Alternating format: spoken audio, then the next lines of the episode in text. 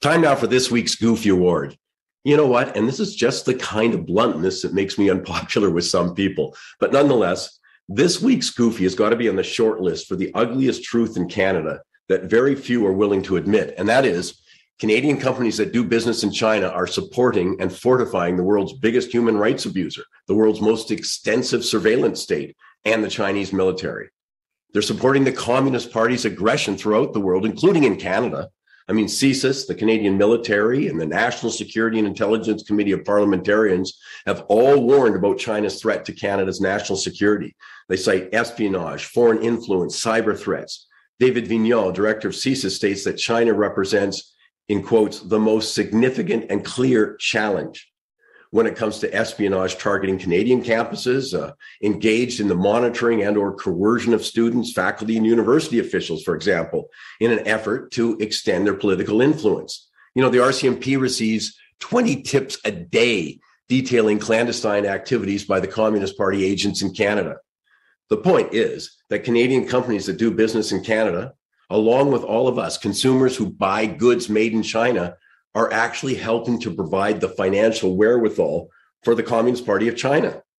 Now, I'm not going to talk the politics. No, I'm simply pointing out the reality that ultimately the Communist Party of China controls every company that operates there. I mean, Western investors in Chinese tech companies or educational services and foreign media just got a wicked reminder as to who ultimately runs the show in China with the communist crackdown. Any Western company that operates in China does so only with the blessing of the Communist Party and Xi Jinping. And that includes censorship. I mean, look at the NBA. They so vividly demonstrated that when it groveled after then Houston Rockets GM Daryl Morey's seven word tweet in support of pro democracy in Hong Kong. Although you don't have to go to China to experience the censorship of the CCP. No, every member of the federal cabinet, I think every Canadian doing business in China allows themselves to be censored by the Chinese communists. Come on, it's not like anybody in Canada approves of the communists chaining Uyghur women to beds and raping them or interning over a million, but you don't hear anything about it. Or anyone approves of the de facto invading of Hong Kong, breaking the signed international agreement while eliminating its citizens' rights. Or what about the lying about COVID and disappearing any doctor in China who tried to blow the whistle and warn us?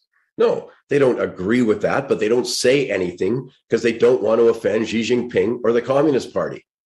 And make no mistake, there would be a price to pay. And we just saw this on Thursday. Boston Celtics forward Enes Kanter released a three minute video calling for China to free Tibet and called Xi a brutal dictator. And presto, all Boston Celtic games are now canceled on TV in China. Maybe an uglier truth, though, is that slave labor in Xinjiang province is involved in so many products that we all buy including those NBA players, by the way, who endorse clothing made from cotton harvested by slaves. Consumers who buy goods manufactured in China from companies like Nike, Tommy Hilfiger, Uniqlo, Adidas, Esprit should all know that those companies have been implicated in their supply chain of using forced labor. World Vision Canada estimates that slave labor or child labor is implicated in $34 billion in products imported into Canada every year. Well, how about solar panels? I wonder if COP26 in Glasgow is going to discuss the fact that the majority of the world's solar panels are made with slave labor in China. Now, look, I do appreciate that our relationship with the world's biggest human rights abuser, the biggest aggressor, is complicated. So you'll have to forgive me for simplifying the question. Is there any atrocity too great, human rights abuse too abhorrent, that would prompt our government, our businesses, and us as consumers to merit a rethink on China? Well, how about when they invade Taiwan? Because it's going to happen. I mean, do we have any principal boundaries that we're going to defend? We'll see. That's all the time we have this week. I really appreciate you taking the time to listen with us. And please go to Money Talks tweets, join us on Michael Campbell's Money Talks Facebook, and go to Mike's mikesmoneytalks.ca.